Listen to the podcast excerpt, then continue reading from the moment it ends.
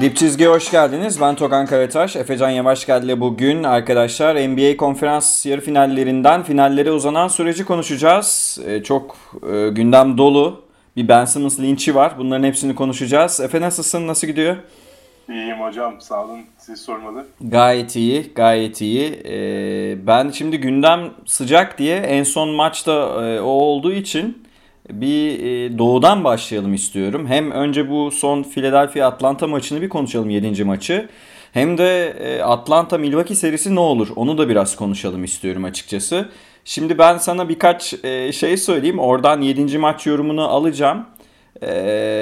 Yine kritik yerde seriyi kapatamayan bir Doc Rivers performansı izledik aslında. 9. kez bir playoff serisinde 7. maçı kaybetti Doc Rivers. Bununla birlikte hala takımın bu seviyelerde nasıl bir rotasyonla oynayacağını bilemiyoruz gördüğüm kadarıyla. Çünkü 10-11 kişilik rotasyona çıktı takım ve aynı anda Dwight Howard'ın, Ben Simmons'ın sahada olduğu, hatta Matisse Thybulle'ın da bazen sahada olduğu tuhaf beşler gördük. Ve şu an Joel Embiid kariyer sezonunu geçirmiş olmasına rağmen proses aslında konferans finali çıkamadan dağılacakmış gibi bir görüntü var.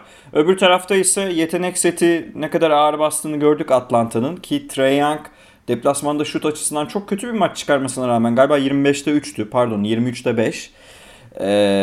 Hem devreyi önde bitirdiler hem de maçı kazandılar. Üstelik şunu da hatırlatalım. Arkadaşlar bu takımda DeAndre Hunter ve Cam Reddish de yok. Yani onların da eksikleri var. Çok Nate McMillan bu takımı aldığında sakatlıkların da etkisiyle tabii ki dökülüyordu takım. Hatta ligin ortasında 14 galibiyet 20 mağlubiyetteydi bir ara. Şimdi konferans finalindeler. Ben bu 7. maç özelinde Efecan'a dönmek istiyorum. Bizim NBA konusundaki en iyi gözümüz olduğunu düşünüyorum Efe'ye. Efe, ne oldu bu 7. maçta? Philadelphia, Amerika'nın eski başkentinde Philadelphia'da neden Atlanta kazandı? Ne diyorsun? Fotoya bakmadılar deyip güzel bir goygoyla başlayayım. Evet, güzel olur, güzel olur. Ya, takımın gardı potaya bakmadı diye özetleyebiliriz. Yani hocam zaten çok fazla goygoy yapıldı Ben Simmons konusunda. Yani eleştiriler var. Doug Rivers'ın kendi oyuncusuna söylediği birkaç şey var. Onun dışında zaten rotasyonu konuştuk ama her şeyi bir toplayalım. Yayına girmeden önce şeyi konuşmuştuk. Philadelphia 26 sayıdan Atlanta'ya maçı verdiğinde zaten psikolojik üstünlüğü yavaş yavaş vermişti. Her ne kadar 6. maçı kazanmış olsa da bence en hak etmedikleri maç da 6. maçtı bu arada. Maçı izlediğim yerden bence öyleydi.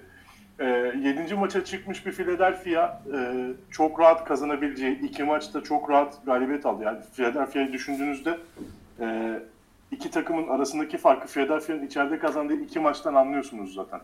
İlk 2 maçtan. Ya hani çok böyle dominant bir seri geçeceklermiş gibi. Embiid kariyer sezonunu oynuyor. Doc Rivers oyuncularla iletişimi vesaire. Hani böyle pohpohlanan, Tobias Harris'in form tuttuğu gayet olumlu bir havanın, hatta belki sezonun MVP'si ödülünü ikinci hak eden oyuncu olan Embiid'in final görememesi bu prosesin sonunu getiriyor bence hocam. Yani 7. maçın özeti de şu, Philadelphia'nın prosesi tutmadı. Katılıyorum. Ben şimdi burada Ben Simmons meselesini bir açmak istiyorum izninle. Çok tartışılan birkaç konu var. Birincisi, ya hepimiz biliyoruz ki Ben Simmons şut atabilen bir guard değil ve gece birçok NBA yorumcusu onu Çin'e yolladı. Hatta sadece Ben Simmons'ı değil, bu playoff'larda beklenen performansı veremeyen Porzingis, Kyle Kuzma, hatta Rudy Gobert, hatta ekleme yapayım, CJ McCollum gibi oyuncuları da bayağı bir eleştirdiler ama Ben Simmons eleştirisi başka bir yerde duruyor. Yani tam da Çin pazarı yabancı oyunculara kapanacakken böyle bir yakıştırmanın yapılması da acaba açtırmaya mı çalışıyorlar izlenimi de yaratıyor bence. Evet, ben şöyle bir istatistik vereyim. Bu seri özelinde neden Seth Curry'yi savunmalıyız son maç yorulmuş olmasına rağmen diye. Şu an arkadaşlar NBA'de konferans finallerinde oynayan oyunculara baktığımızda bu her takımdan efektif şut yüzdesi çok iyi olan oyuncular var ve playoff'larda efektif şut yüzdesi en iyi olan 5 oyuncudan sadece Seth Curry şu an %72'lik efektif şut yüzdesine rağmen sadece Seth Curry konferans finali oynayamıyor ve NBA playoff'larının lideri efektif şut yüzdesinde Seth Curry. Tamamen onun eline bakan bir takım. Şimdi Dün ikinci yarıyı bu arada çok yorgun kapattı. Evet. O da yorulunca zaten takımın başka kısa rotasyonu kalmadı potaya bakabilecek. Haliyle Seth Curry de ne yapsın dedirtti yani izleyenler. Şimdi burada Ben Simmons, Doc Rivers şey dedi ya, hani onun point guard oynayıp oynamaması gerektiğine dair bir bilgim yok. Bilmiyorum filan dedi daha doğrusu. Yani doğru cevabı bilmiyorum dedi. Bütün sezon bunu oynadı takım. Yani o zaman Brett Brown'dan dün almadın değil mi bu takımı sen yani? Bir senedir bu takımın koçusun yani. Bir şeyler deneyebilirdin. Şeye geleceğim. Ben en çok tartışılan konulardan biri de şu. Ben Simmons yanlış eliyle şut atıyor. Bu çok tartışılan bir konu. Sağlak aslında bir oyuncu. Bunu sormak istiyorum sana. Acaba sağ eliyle şut atsa bu iş değişebilir miydi diye, ama ben burada çok emin değilim. İkincisi, Ben Simmons'ın hiç çalışmadığını biliyoruz. Şimdi Ben Simmons 180 milyon dolarlık bir kontratı var değil mi? 180. 5 yıl mı 4 yıl mı 180 milyon dolarlık bir kontrat alıyor. 40 milyon dolara yaklaşan geliri var yıllık ve şut çalışmıyor. Ve, yani bir NBA konferans yarı finalinde son çeyreklerde hiç top kullanmadan seri bitiriyor. Evet. Hatta kaçırdığı demeyelim, pas vermeyi tercih ettiği bomboş smaç onun kariyerine yansıdı. O pozisyon 40 milyonu açıklıyor mu sizce? Yani ne hissediyorsunuz öyle bir oyuncunun bu kadar büyük para kazanıyor olmasından? Tamam, NBA'deki gelirin draft sıralarından, işte reklamlardan, popülariteden etkilendiğini biliyoruz. Yani sadece iyi oyuncu olmak yetmiyor para kazanmak için. Biraz daha şişirilmek gerekiyor. Ben Simmons'da iyi şişirilenlerden. En azından savunmasıyla, işte bir şekilde ayakta kalabilmiş direnciyle. Bir de açıkçası kamuoyunda da sevilen bir oyuncu bence. Çünkü hiçbir oyuncu bu kadar kötü şut yeteneğiyle guard oynayarak bu derece sevilemez. Yani bir şey var. Ben Simmons'da bir şeytan tüyü var NBA izleyenler için. Ama artık galiba onun da sonuna geldik. Ben şöyle diyeyim, Ben Simmons çöp değil yani, çok kötü bir oyuncu değil. Bir kere çok yönlü bir savunmacı, birden fazla pozisyonu savundurabilirsiniz. İkincisi yani belli ölçülerde sağ görüşü olan bir oyuncu. Hani karşılığında böyle iki tane ikinci tur draft hakkına vereceğiniz bir oyuncu falan değil. Yani o kadar kötü değil. Bence şutunu geliştirebileceği hala alan var önünde ama... Şimdi bir de senin söylediğin gerçekler var. Şimdi NBA oyuncularının çok fazla para kazandığını filan biliyoruz. Bu gerçi NBA'in kendi yarattığı gelir. Havadan gelmiyor bu. Kimse, yani devlet fonlamıyor NBA'yi. Yani dünya gelir eşitsizliğine filan baktığında zaten ortada büyük bir makas var. Bunu geçiyorum. Bu zaten dünyadaki eşitsizliklerin tartışmasına burada girmeyeceğiz ama... Şimdi Ben Simmons özelinde bir şeyi hiç yapamayan bir oyuncu olduğunuzda 40 milyon dolara kesinlikle hak etmiyorsunuz. Çünkü o yapamadığınız şey sizin diğer özelliklerinizi de törpülüyor. Şimdi örneğin herhangi bir X özelliğini %30'luk yapıp Y özelliğini %70'lik yaptığınızda işte ortalamanız %50 oluyor diyelim. Ama bir X özelliğini 0 yapıyorsanız, Y özelliğini %100 de yapsanız ortalaması %50 olmuyor. Çünkü o şut atamama hali sizin diğer özellikleriniz de törpülüyor. Faul çizgisinde savunulan bir point guard ben 2021 yılında görmek istemiyorum. %32 ile faul atan, %32 Ben Wallace gibi faul atan, kötü dönemindeki... Yani de 17'ydi, sonra ne oldu bilmiyorum. Evet, kötü dönemindeki Shaquille O'Neal gibi faul atan bir point guard görmek istemiyorum. Hep söylüyorum, pozisyonu değişmeli. Kesinlikle pozisyonu değişmeli. Sağ elle şut atmaya başlamalı. Ve bir zahmet şut çalışması gerekiyor. Ve proses burada bitmiştir. Onu da söyleyelim. Çünkü tamam, Mori Seth Curry eklemesi yaptı. Çok önemli bir ekleme. Doc Rivers bence denenebilecek bir şeydi. Çünkü Brett Brown'a gitmiyordu bu iş yani. Oraya bir koç gerekiyordu. Man management açısından. Bu Embiid'de karşılığını buldu. Embiid daha az sakatlanan, daha iyi oynayan bir oyuncu haline geldi. Prime'ını gördük ve rakip takımlar için durdurulması çok zor bir oyuncu haline geldi.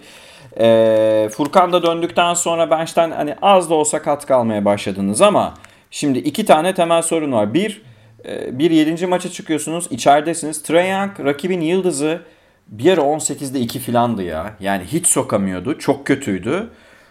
Tutmanız gereken oyuncular belli. Hörter. Ve tutamadılar.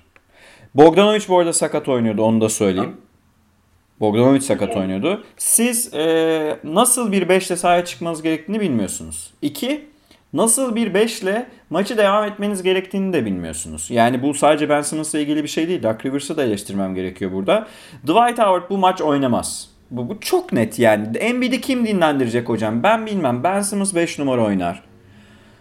Tobias Harris'i kısa 5'te Batum oynuyor işte şeyde. Clippers'ta 5 dakika oynatırsın. Yani dener Capela sahada değilken herhangi biri pivot oynayabilir. O kadar da öyle vurup kırmıyorlar. John Collins'in fiziği belli. Çok uzun, inanılmaz güçlü bir oyuncu falan değil. Tamam şeyin üstünden smacı vurdu anlıyorum da John Collins bir pivot değil. Dolayısıyla durabilirsiniz. Dwight Howard oynamaz. Devam edeyim. Shake Milton tamam arada güzel işler yaptı. Övgümüzü de aldı ama yani bu maçlarda sattığını gördük. Shake Milton falan oynamaz. Bu maçta Furkan ben söyleyeyim net 25-30 dakikası vardı Furkan'ın. Kötü oynasa bile şut tehdidi yarattığı için şöyle pozisyonlar gördüm ben ya. Sağda Ben Simmons var. Dwight Howard var. Yani iki tane şut atamayan kazma, taş elli oyuncunuz var. Ve Doc Rivers Tobias Harris'e post-up denetiyor. Ya hocam anında yardıma gelirler ya. Anında tepesine çökerler ve kaybedersin o topu. Öyle oldu zaten. Öyle oldu. Tersine Atlanta bayağı hani bu şut farkını çok net ortaya koydular. 5 tane şutörle oynayabildikleri dönemlerde ya da 4,5 tane diyelim. John Collins'in de orta mesafesi filan var. Gallinari'nin, Bogdanovic'in, Hurter'in yarattığı tehdit Trae Young'la birlikte ne kadar yani şey açıldı savunması. Ki Ben Simmons'ın aldığı saçma sapan 2 tane faul var bu arada. Hiç şeyle ilgili değil yani. Oyunla ilgili değil. 7. kritik noktada Thybulle Hurter'e yaptığı üçlük faul var. Evet. Yani tam bunlar maçı getirilebilir ama siz tamamlayın hocam ben de anlayayım. Yani şunu söyleyeyim. Doc Rivers file ilişkisi daha iyi olabilir miydi? Olabilirdi. Ben Doc Rivers Philadelphia'ya geldiğinde o kadar kötü bakmıyordum. Rezalet bir Clippers performansına rağmen file ile yeni bir ilişki kurulabileceğini ve bir yere gidebileceklerini düşünüyordum. Üstelik Brooklyn elenmiş. Kevin Durant elenmiş. Yani Doğu'yu kazanabilirsiniz teknik olarak. Yani öyle Milwaukee yenilmez bir takım değil. Milwaukee'yi de konuşacağız. Tıkanıyor onlar da. Bu böyle bir şansı tepmeleri ve kendi evinde yani kusura bakmasınlar insanlar şeyi filan konuştu gece arkadaşlar yani biliyorsunuz yani Rocky Balboa'ya kadar gitti konu o da Philadelphia'dan biliyorsunuz. Philadelphia'nın seyircisi çok özel. Çok gerçekten bunu hak ettiklerini düşünmüyorum. Bence Doc Rivers dahil prosesin sonu geldi. Ya Embiid ya Ben Simmons bu takımdan gidecek. Ayrıca Danny Green filan da muhtemelen bir daha imzalamaz. Sezon sonu hamle yapabilecekler mi? Bu da sorunlu.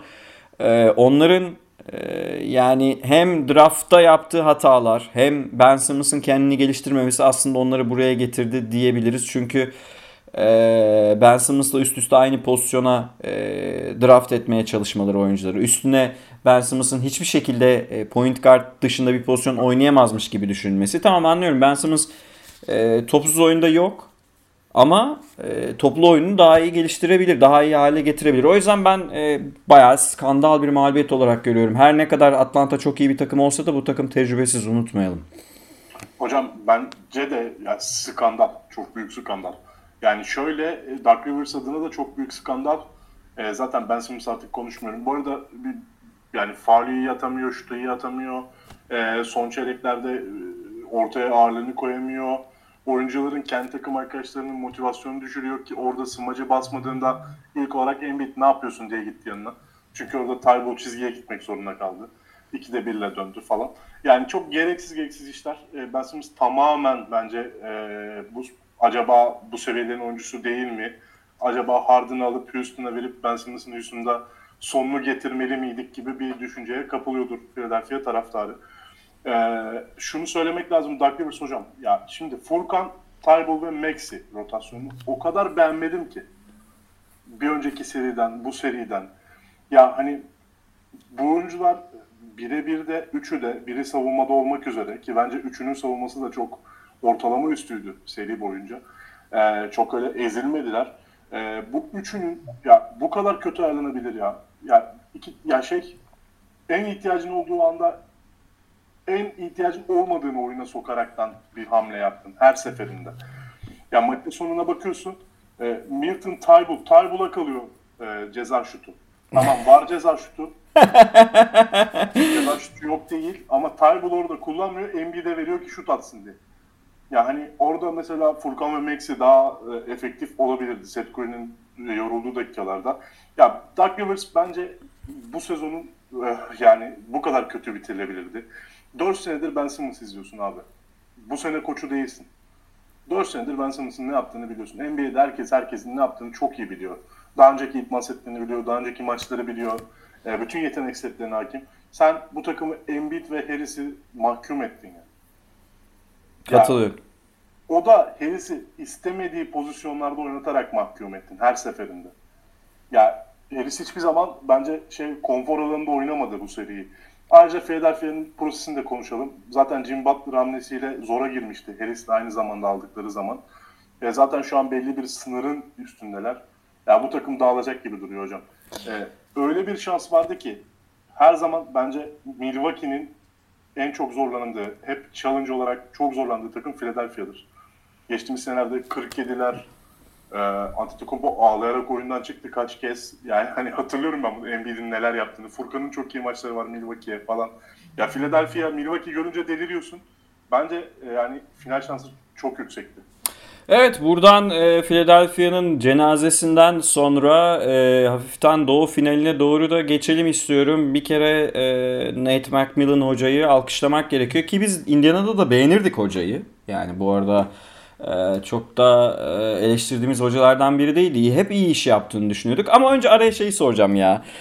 Dedi ya, Tyloo dedi ya, 4 tane konferans finaline çıkan takımın koç 3'ü siyah koç çalıştırıyor diye. Ya burada bunu söyleyeceğim. Şimdi ya bu da ırkçılık. Bu da ırkçılık yani. Buna da şimdi tamam siyahlar eziliyor filan bir şey demiyoruz. Hep biz zaten Dip Çizgi ekibi olarak buna özel program yaptık ya. Amerikan devrim tarihini filan konuştuk yani. Rosa Parks'ları filan konuştuk.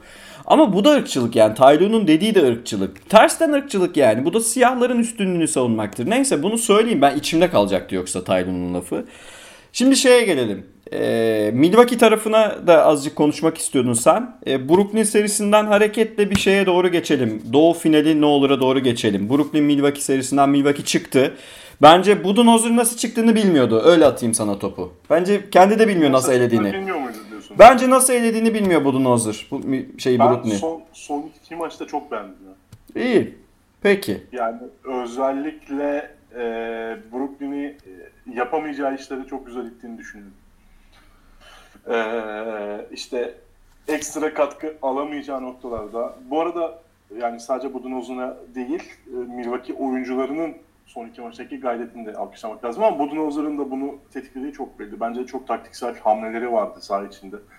Özellikle bence Durant atsını çok iyi oynadı hocam. Güzel oynadı, kabul ediyorum ama biraz da rakibin eli darlığı ile ilgili değil miydi? Yaptığı kritik değişiklik o drop meselesini değiştirdi biraz. Brook Lopez üstünden çok sayıyordu. Onu değiştirdi. Bir de süreleri arttırdı. İkinci hamle. Üçüncü hamle de şu. Giannis Antetokounmpo 7. maçta potaya en yakın oynadığı maçı oynadı. Ya bunlar büyük hamleler mi? Değil. Seriyi getirdi. Tamam yani Budenholzer hocayı ben severim bu arada, biliyorsun. Normal sezonlarda hep iyi iş yaptı da. Evet. Brooklyn serisinden biraz şansının yardımıyla çıktığını da söylemek lazım yani şimdi. Bu da net. Kyrie Irving sakatlanmasa muhtemelen çıkamayacak. Ben de kabul ediyorum. Yani.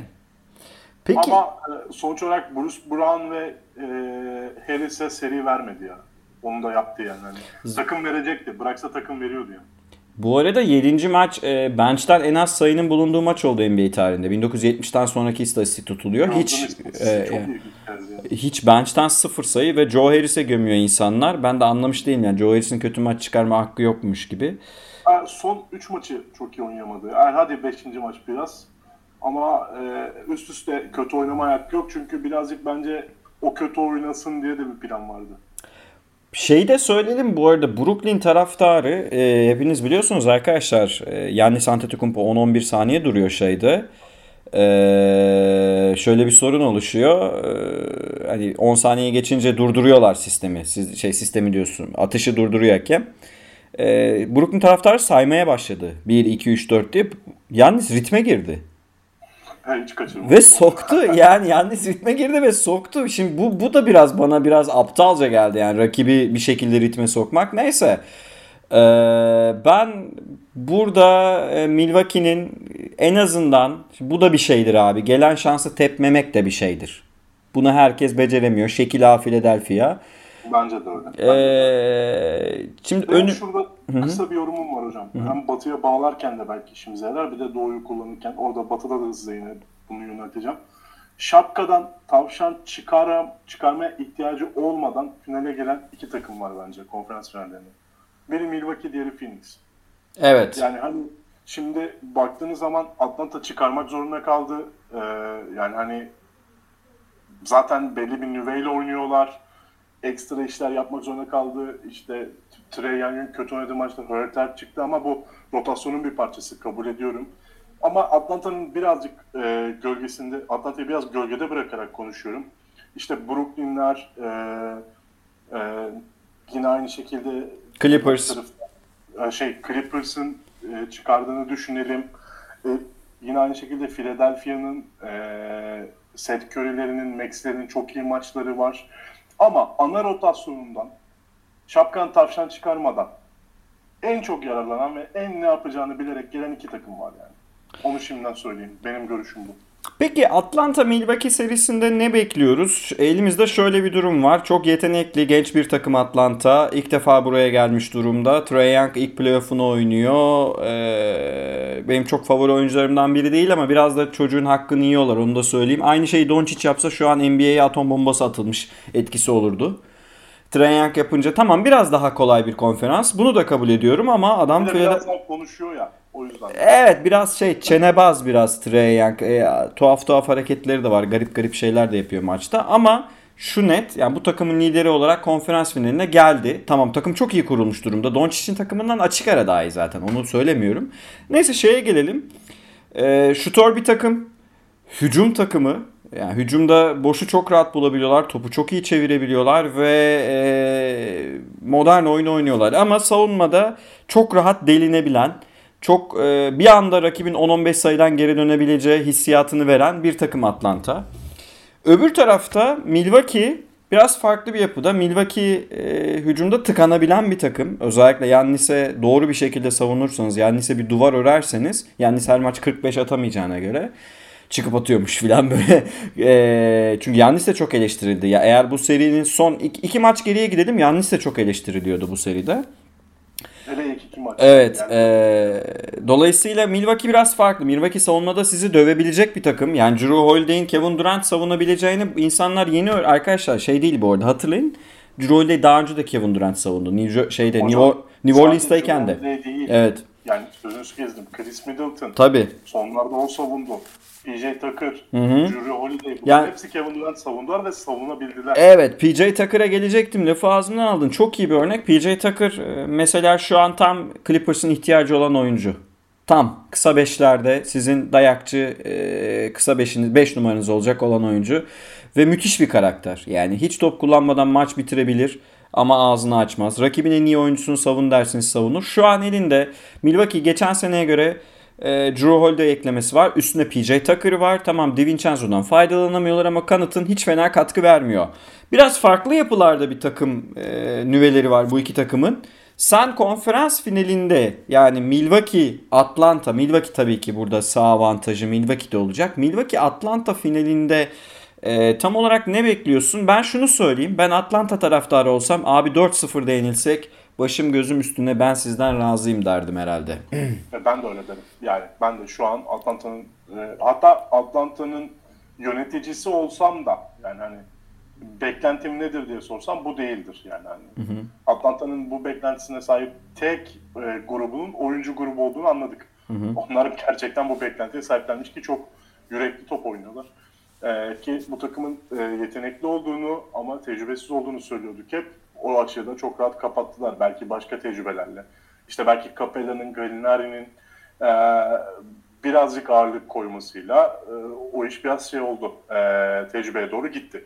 Ama Atlanta Milwaukee serisinden ne bekliyorum? Hocam bu soru biraz İkimiz de diyeceğiz. Yani bu seriyi Milwaukee geçmeye yakın. Evet. Yani baştan bir ön koşu olarak bunu koyalım. Ama bana sorarsanız New York Atlanta serisinde de New York geçmeye yakındı. Öyle mi? Bana sorarsanız Philadelphia Atlanta serisinde de Philadelphia geçmeye yakındı. Ya o yüzden önce bir izlemek gerekecek. Şimdiden peşin konuşmadan. Ama şunu söyleyeyim. Kritik nokta şu. Yani Middleton ve Antetokounmpo aynı anda skorer maçlar oynamaya devam edebilirlerse, ya Antetokounmpo son iki maçtaki disiplinle oynarsa, bence çok disiplinli maçlar oynadı, Atlanta'nın şansı çok az. Senin söylediklerine büyük ölçüde katılıyorum. Sadece New York eşleşmesini ben Atlanta alır gibi düşünüyordum ama file meselesi, yani fileyi ben file geçecek diyordum. Hatta arkadaşlar biz onu da söyleyeyim, tekrar anket sonuçlarına bakıyorum. Bir anket yaptık. %77 yanlış hatırlamıyorsam özel 7. maçı Fila Atlanta karşılaşmasını %72 özür diliyorum Fila geçer demiş bizi dinleyenler. Hatta bu arada anketimiz devam ediyor. Ben Simmons Philadelphia ilişkisi bitti mi sorusuna da evet %81 çıkmış. Yani insanların Philadelphia'dan beklentisi fazlaydı. Şimdi ben şunu söyleyeyim. Bir kere Middleton ve Giannis Antetokounmpo vurgun çok önemli. Çok önemli. Çünkü Jrue Holiday çok özel işler yapabilen ama bunu istikrarlı olarak yapamayan bir oyuncu. Yani Jrue Holiday'in Damian Lillard'ı savunup 8 sayıda tutabiliyor ama Jrue Holiday 5 dakika çok iyi oynayıp 2 dakika hiç potaya bakmayan bir oyuncu haline gelebiliyor. Biraz değişik bir karakter Jrue Holiday. O yüzden zaten hep süperstar olamıyor. Hani All-Star, All-Star'ın biraz altı seviyesinde kalıyor. Bence bu senin şeylerine bir ek yapacağım. Ben Brook Lopez'in rolü ne olacak? Yani Capela ile şimdi mesela biraz daha geleneksel bir uzunla savaşmak durumunda. Brook Lopez biraz daha etkili olabilir. Capela'yı konfor alanından çıkaracak Brook Lopez. Tepeye çıkaracak. Bu belki John Collins'li 5'lere döndürebilir. Daha erken Nate McMillan'ı, hani Gallinari'nin olduğu 5'lere döndürebilir. Bu tabii daha farklı bir oyun anlamına geliyor. Bir de Trae Young'ın ikili oyunlarda çok faul almayı seven bir oyuncu olduğunu biliyoruz. Bu arada o faul alınan Harden ve Trae Young faulleri arkadaşlar bu yazın gözden geçirilecek. Kural değişebilir. Onu da bilgisini vereyim. Trae Young'ın Brook Lopez'i ikili oyunlarda avlamak isteyeceğini biliyoruz. İşte orada PJ Tucker'ın dakikaları önemli. Yani PJ Tucker'ın 5 numarada oynadığı, Giannis'in, Khris Middleton'ın olduğu 5'lerde ben biraz Milwaukee'nin, tamam Atlanta çok iyi işler yaptı. Maçta kazanacak bence bu seride ama biraz dayak atacağını, yani Atlanta'nın atletik olmayan özellikle kısalarına, Gallinari gibi, Bogdanovic gibi kısalarına, hatta Trae Young gibi kısalarına biraz sert geleceğini düşünüyorum. Jrue Holiday yani hayatından bezdirebilir Trae Young'ı. Çünkü Tobias Harris mesela bayağı iyi savundu Trae Young'ı bazı pozisyonlarda, ters eşleşmelerde. O maç bayağı iyi savundu. Evet. O yüzden Atlanta'nın işi hiç kolay değil. Ben hani yani 4-2 filan Milwaukee diyorum. Hani o da saygımdan, yani 4-1 filan bile bitebilir bence seri. Ya hocam şunu göz ardı etmemek lazım. Şeyi çok iyi. Nate McMillan'ın kimi riske edeceğini çok iyi biliyor. Hı-hı. Yani hani Philadelphia serisinde bunu gördük. Yani hani bazı durumlarda Ben Simmons'la alay eder şekilde, bazı durumlarda Philadelphia'nın bench'ine alay eden koşullarda takımı 4'e 5'e hatta 3'e 5'e döndürdü, yani öyle söyleyeyim size. Hı hı. Abi gayet iyi sonuç aldı. Dwight Howard'la Ben Simmons sahadaysa ben de 3 kişiyi 5 kişiyle savunurum. Bırakır mı yani diğer ikisini? Burada kritik nokta şu: Middleton üstüne çökecekler, Antetokounmpo'nun üstüne çökecekler de yani hani burada PJ Tucker'ın ve Brook Lopez'in çok iyi bir yarı final yüzdesiyle geldiğini unutmayalım. Hı hı. Yani son maçlarda özellikle o ceza şutlarını soktular. Ki PJ Tucker bunu 2 sezondur yapamıyordu neredeyse. O 50 tane şut kaçırdıkları finalden sonra PJ Tucker'ın şut performansı çok aşağılara inmişti. Yeniden kendini buldu. O tehdidi mutlaka riske edecekler ve bu bence önemli değişkenlerden bir tanesi. Aynı şekilde tersinden düşünüyorum. Yani hani Jrue Holiday bezdirir. Middleton Porter eşleşmesini düşünüyorum. PJ Tucker Bogdanovic eşleşmesi falan düşünüyorum. Ya Antetokounmpo, John Collins, Brook Lopez, Capela. Yani 5 eşleşmeye de bakıyorum. Savunmada Atlanta'ya yazacağım hiçbir eşleşme yok. Yani evet, bu PJ Tucker Gallinari ile eşleşse mesela, hadi diyelim illa şeyi almadı, Capela ile ya da John Collins ile değil de dönem Gallinari ile eşleşti. Yine bir şey değişmiyor ki yani. John Collins PJ Tucker eşleşirse orada, ama o da şey olur. John Collins PJ Tucker'ı savundu. Tamam, sorun yok ki. Milwaukee zaten oradan skor aramıyor ki. Zaten yardım savunmasını hep PJ Tucker'dan getireceksin. Yani zaten o sorun değil. Valla ben Budenholzer hocayı severim bu arada, biliyorsun yani San Antonio ekolünden yetişme bir hoca. Atlanta'dayken de severdim. 60 galibiyetli takımın içinden LeBron geçti o takımın. Normal sezonların en iyi koçlarından biridir. Evet, ama playoff'larda 3 sezondur artık hani bu çünkü bence artık onlar da son şey oynuyor. Eğer bu sezonda olmazsa ya koç gider ya bir oyuncu gider diye düşünüyordum. Ama şimdi işler değişti. Bir anda yol açıldı ve ben Doğu'yu kazanacaklarını düşünüyorum. Doğu'yu kazanacaklar. Hatta ben biraz daha sert olayım. Ben 4-1, en fazla 4-1 biteceğini düşünüyorum senin. Gentleman sweep diyorsun. Gentleman ya, süpürgesi 4-1. Ben 4-1-4-0'a daha yakınım gibi. Ya tabii tersine bir şey çıkabilir. Atlanta sürekli dediğim gibi ben Atlanta'nın savunma duvarına vurabilecek sertlikte bir takım olduğunu düşünmediğim için New York'a şans veriyordum zaten. New York döve döve geçer diyordum ama orada da döverken hücum edemediklerini gördük. Yine Philadelphia'nın döverken hücum edemediğini gördük. Milwaukee'nin birileri döverken birileri hücum edebilecek bir nüvesi var. O yüzden yani her iki yönlü de yani hem hücumda hem savunmada çok ağır basıyor diye düşünüyorum Milwaukee. Tabii canım, yani Milwaukee tıkanabiliyor hücumda ama tıkansa bile maçta kalabilen bir takım çünkü. Çünkü savunmada da tıkıyor sizi. Böyle bir avantajı var Milwaukee'nin. Hocam iki seride de şimdi 7. maça gitti değil mi? Hem Atlanta serisi hem Milwaukee serisi yarı finalde. İki senenin son 7-8 dakikasını izleyen arkadaşlar, hatta siz de katılacaksınızdır ki oyun hep şeye döndü.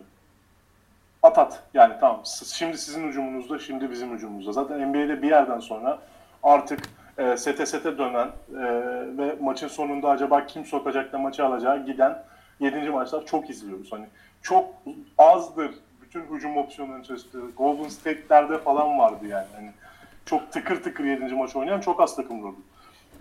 Yani buralara gittiğinde ya bu maçlarda da yine son dakikalarında ya şimdi boyalı alandaki zeki oynayabilen Antetokounmpo tehdidini düşününce son iki maçtaki ya mutlaka yardım getireceksiniz ve çok defolusunuz savunma yapmakta.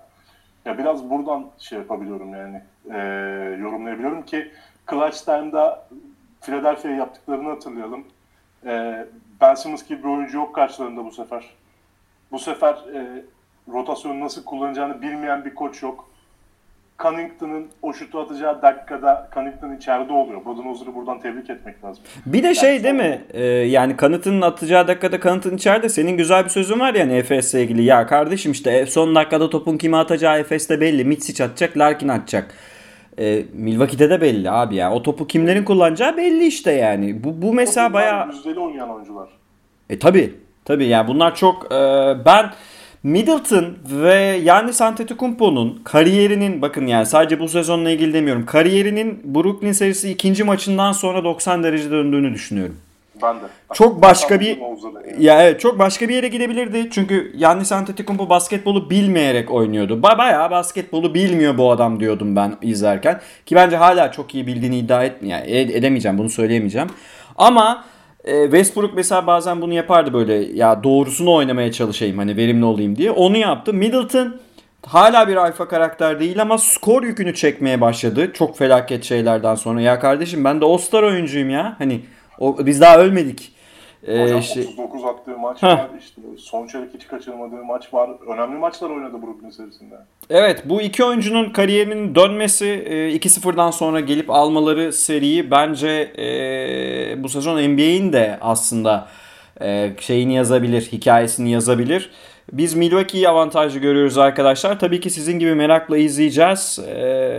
Avrupalı oyuncular buralarda oynamaya devam ediyor bu arada. Onu da söyleyelim. Yani hem Bogdanovic hem işte öbür tarafta Gallinari, Giannis Antetokounmpo, Avrupalı oyuncuları konferans finalinde görmeye devam ediyoruz. Şimdi başka notun yoksa Batı'ya biraz uzanmak istiyorum Efe. Benim doğuda bitti hocam.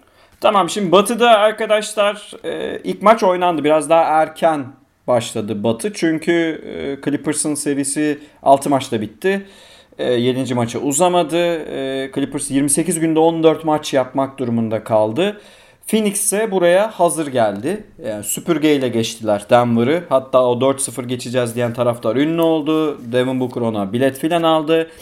Önce iki tane şey söylemek istiyorum. Chris Paul normal şartlarda hani süresiz bir şekilde dönmeyecek dendi ama Chris Paul'un daha önce aşı olmuş olması...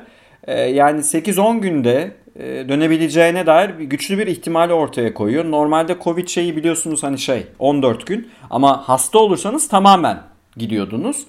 14 günün de altına inebileceği. Dolayısıyla Chris Paul biz kaydı çekerken birinci maç oynanmış durumdaydı. Daha ikinci maç oynanmıyor. İkinci maçta sahada görürsem Chris Paul'u şaşırmayacağım. Ama ben üçüncü maçtan önceyini düşünüyorum. Ben de onu diyecektim. Büyük ihtimal Chris Paul 3. maç sahada arkadaşlar. Benim görüşüm bu. Şeye gelelim. Öbür tarafta ise pek tam böyle bilgi verilmiyor ama Kawhi muhtemelen sezonu kapattı. Görüntü bu. ACL diyorlar. Ameliyat olması gerekebilir Kawhi'nin. Ben yine de Kawhi'siz olsa da Clippers'ın Utah'a geçerken oynadıkları oyunu alkışlamak gerektiğini düşünüyorum. Şeyi vereceğim. Şimdi burada önce bir kere bir Clippers'ı bir alkışlamak gerekiyor. İki tane Los Angeles takımını üst üste eleyerek NBA finaline ulaşmanın eşiğindeler artık. Sen bu ister Phoenix yanlış söyledim. İster Phoenix özelinde ya da bu seri özelinde söylemek istediğim bir şey var mı? Çünkü benim Clippers'la ilgili bir iki gözlemim var. Utah serisinde akıllar kalmış gibi görünüyor Clippers'ta. Onunla ilgili birkaç bir şey söyleyeceğim. Bir kere şey söyleyelim yani 72-50 devreden 6. maçı getirmek her basketbol takımının yapabileceği bir iş değil. Yani şey konuşmuştuk, Utah bizim de favorimizdi. Ama burada şey konuştuk, bir koşul koymuştuk. Yani 5. maçı kim kazanırsa, ben bunu dediğimi hatırlıyorum galiba, konuştuk bunu. 5. maçı kim kazanırsa ben seri kazanacağını düşünüyorum demiştim ki Kawhi faktörü daha yoktu. Ona rağmen 72'den dönmelerini hiç beklemiyordum. Tabii ki alkışlamak lazım. Clippers'ı bu şekilde bir tarafa ayıralım. Zaten Clippers tarafını size bırakacağım tamamen hocam. Hı hı. Dünkü analizlerinizi de merak ediyorum ben de. Ama Phoenix cephesinde şu var. Hocam Milwaukee için söyleyeceğim şeyleri tekrarlıyorum. Söylediğim şeyleri tekrarlıyorum. Phoenix'te şu anda oynayan her oyuncunun zaten normal sezonda karşılığında ne alacağını biliyordunuz. Hala ne alabileceğinizi biliyorsunuz. Devin Booker'ın triple-double'ı 30'larda yapması sürpriz değil. 40 hatta. 40 attı. 40 atarak yapması sürpriz değil. DeAndre Ayton'ın çok iyi bir savunma enerjisi koyması, üstüne Boyola'nın domine etmesi sürpriz değil. İşte Chris Paul yokken bu takımın maç kazanabiliyor olmasının anahtarı da bu. Ben Phoenix'in bu geleneğinin, özellikle normal sezondaki disiplin geleneğinin, hele Chris Paul eklenirse bu seriyi geçmeye yeteceğini düşünüyorum.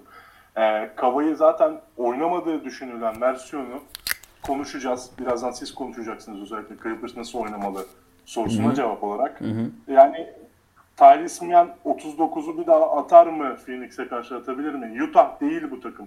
Utah'ın defolarını çözdünüz. Tyler çok iyi bir iş yaptı.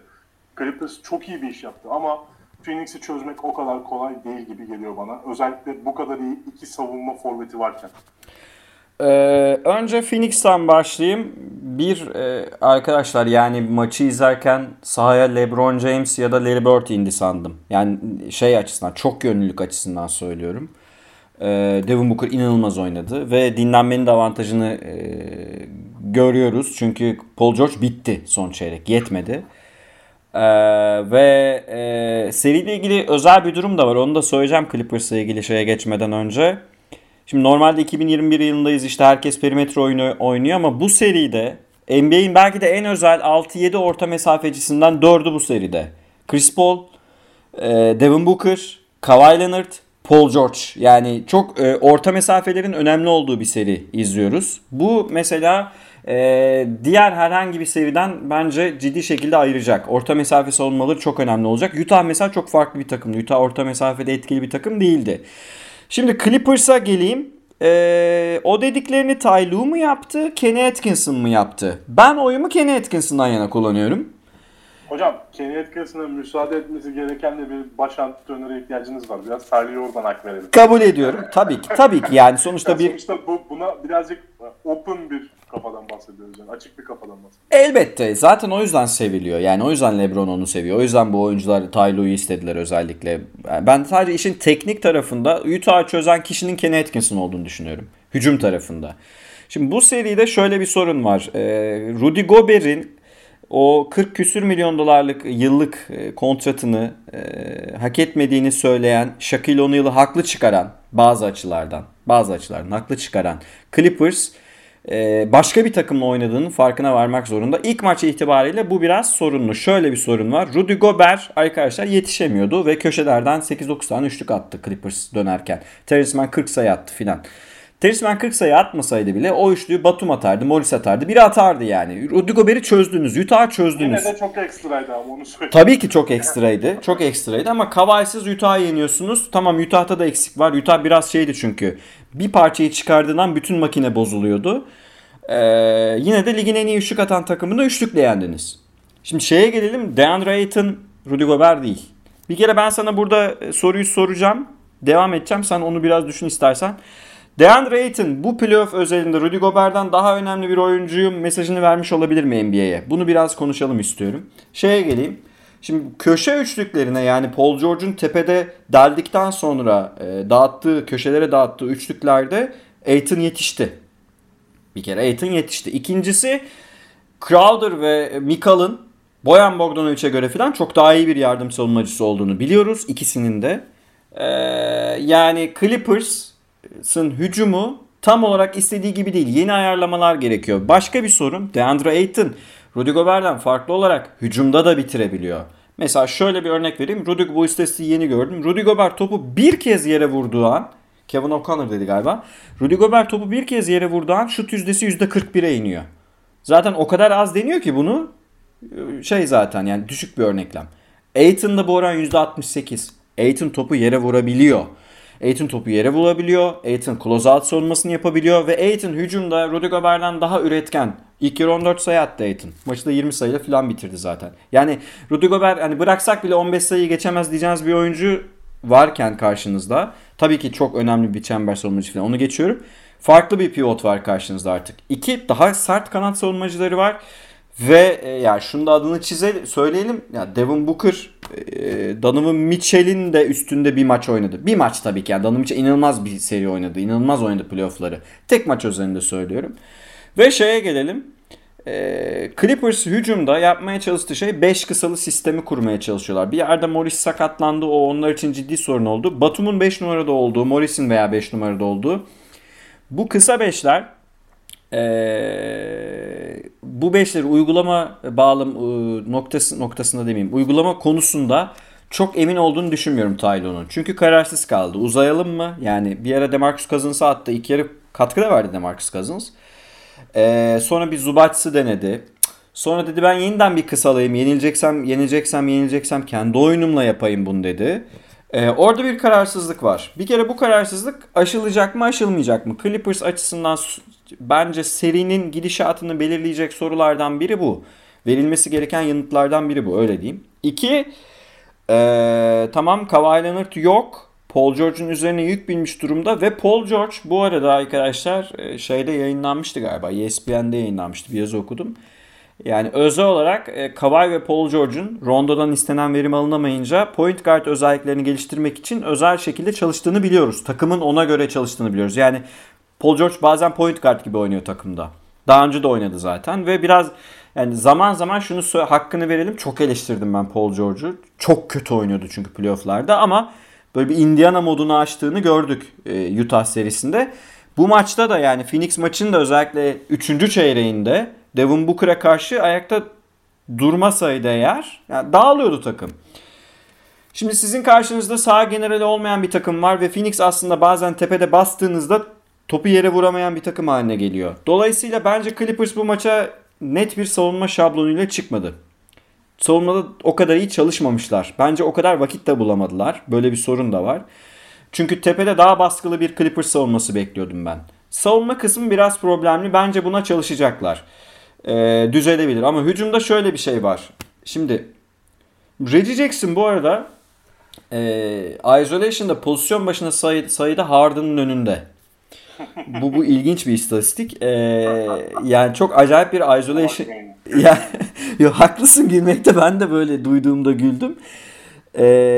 Yani isolation'da inanılmaz verimli oynuyor Reggie Jackson ve hani son 3-4 yılda izlediğim en iyi Reggie Jackson. Hocam Clippers'ın Dennis Schroeder'i diyebilir miyiz?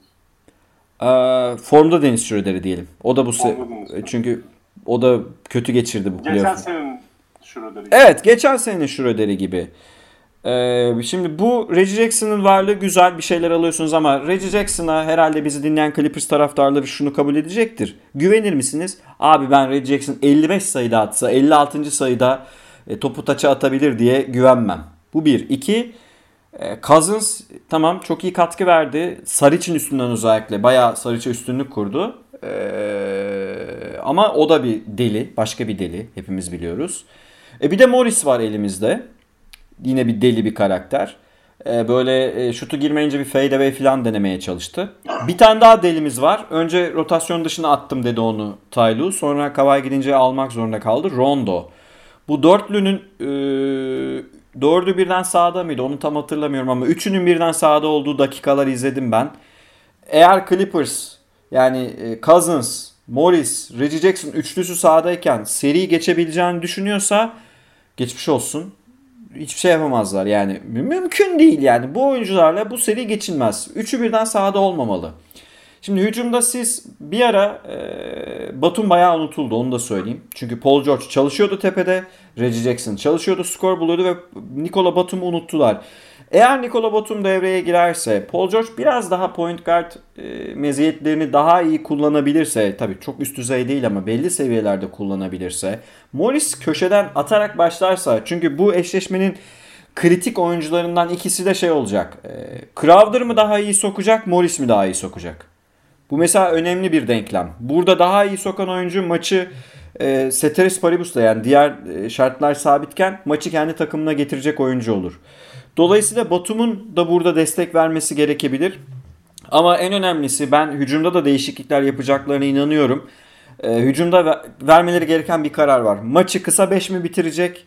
Abi maçı DeMarcus Cousins, Zubac'tan biri mi bitirecek? Yoksa Morris mi bitirecek? Bu netleşmeli. 2. Hazır Chris Paul yokken ne yapıp edip bu ikinci maçı almak zorunda, eğer Clippers bir şey düşünüyorsa. Phoenix de 2-0 yaparsa bayağı bir avantaj olacak çünkü. Eğer bu ikinci maçı almak istiyorsa Clippers, point guard, çünkü Cameron Payne oynuyor ya. Tam Cameron Payne faydalı oyuncu da, yani Cameron Payne öyle çok korkacağınız bir oyuncu değil. Tepesine çökebilirsiniz. Tepesine çökmeli, Booker'la pas bağlantılarını kesmeli ve Cameron Payne'i ritimden çıkarırsanız top kaybı yapabilen bir oyuncu olduğunu biliyoruz. Ki Clippers ilk yarı çok az top kaybı yaptı. İkinci yarıda inanılmaz top kaybı yaptılar.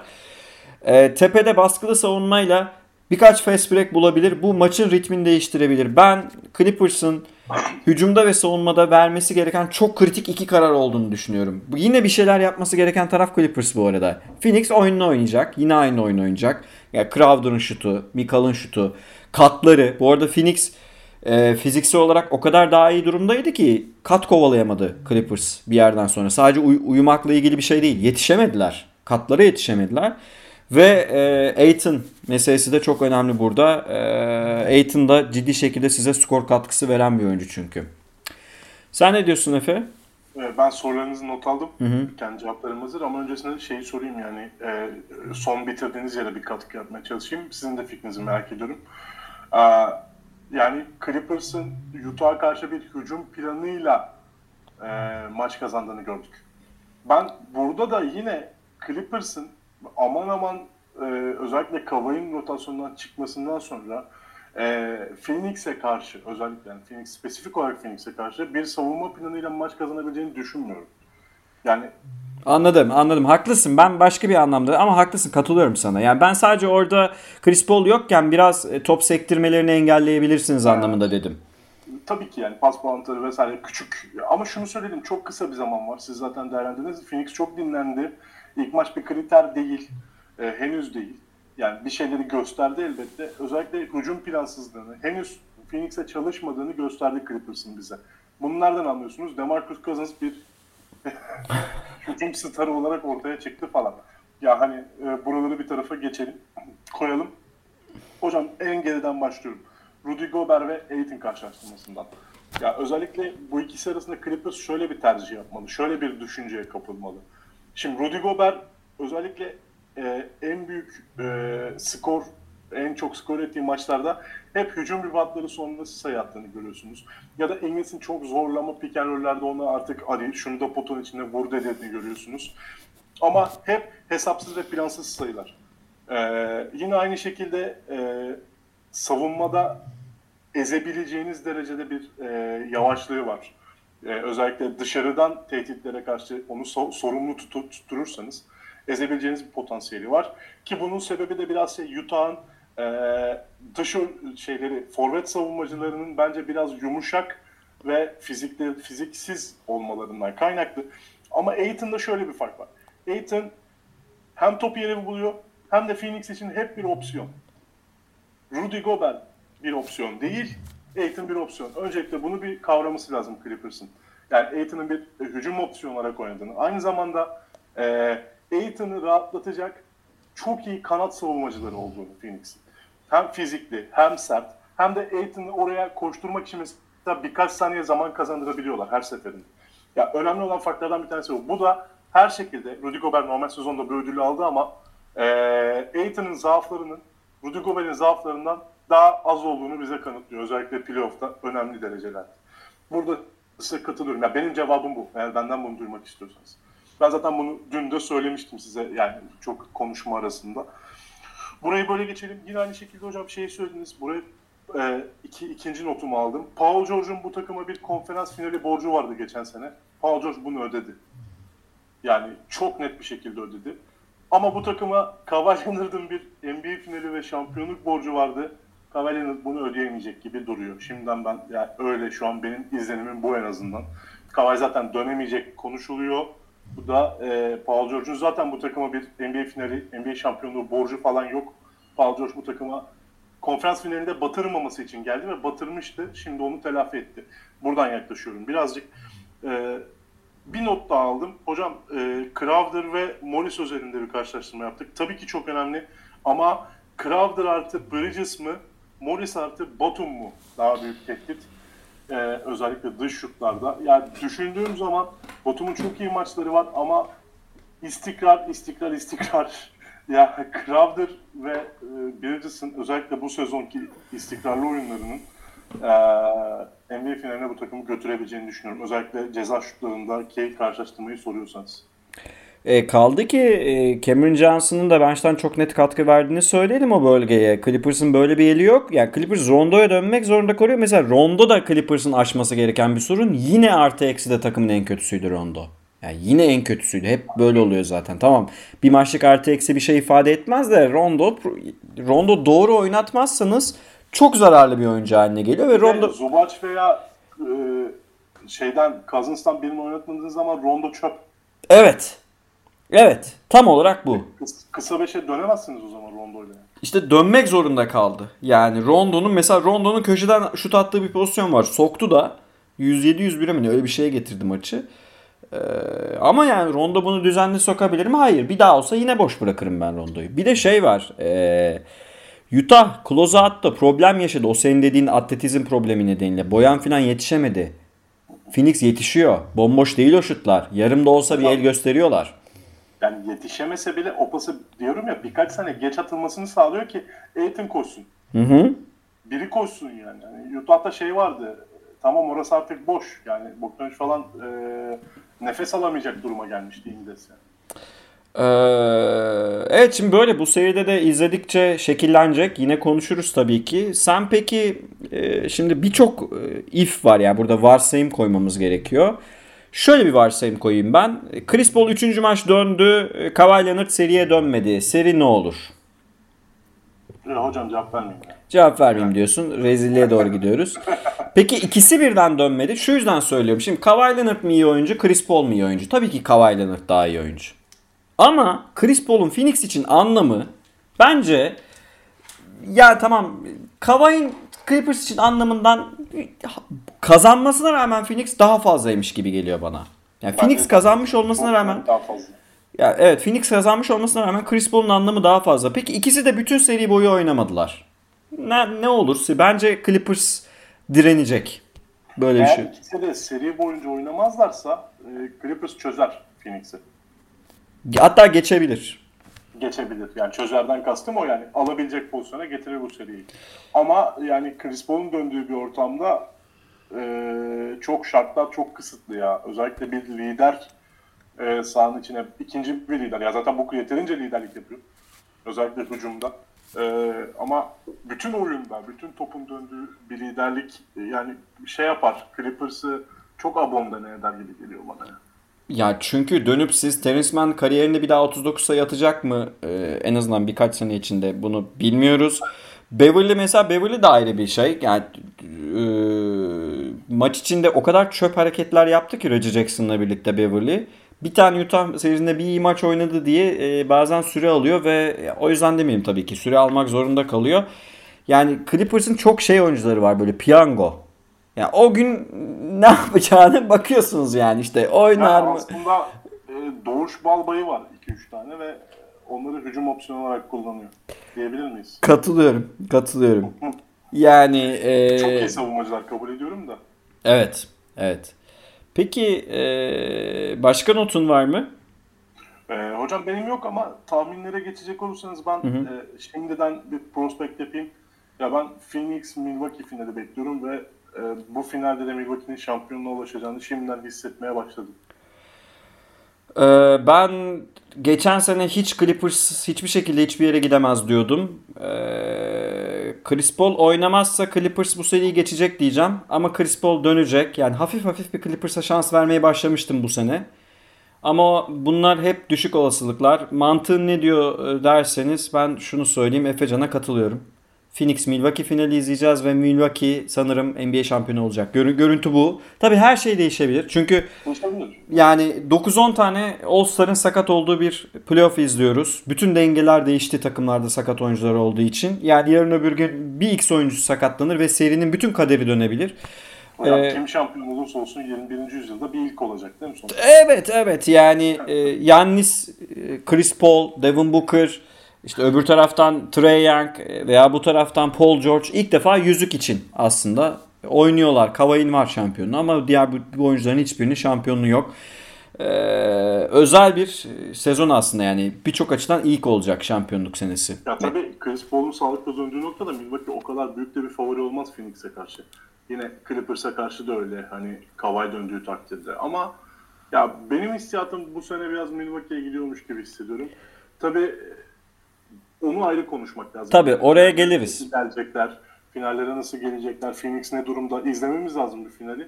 Şu an için ben sadece ben atıyorum yani. Biz konferans finalini ilk maçlardan sonra kapatmış olmayalım tabii canım. Daha var yani konferans finallerinde her şey şekillenebilir iş. Tabii ki. Clippers çok kez dayak yiye yani 2 kere 2-0 geri düştüğü serilerden geldi buralara. Karakter koyarak geldiler. O yüzden ayrıca çok da... Serisinden çıkmaları... Ondan gelip çok zor Utah serisini geçmeleri ki Donovan Mitchell bu denli hücum opsiyonuyken, bu denli hücum performansındayken o seriyi çözmeleri falan filan Clippers'ın hakkını ben teslim ediyorum zaten. Ya zaten dediğim gibi yani Chris Paul'un zorlandığı noktalarda dönmekte Clippers'ın büyük bir şansı var bu seride. Evet ben de öyle düşünüyorum senin gibi Efe. O zaman burada noktalıyorum izninle. Teşekkür ediyorum. Hocam ben teşekkür ederim. Finallerde yine konuşacağız zaten diye tahmin ediyorum. Tabii ki. Ağzınıza sağlık. Sağ olun. Sen sağ ol Efe. Arkadaşlar bir sonraki programda görüşmek üzere. Hoşça kalın. Selamlar. Sağlıcakla. Hoşça kalın.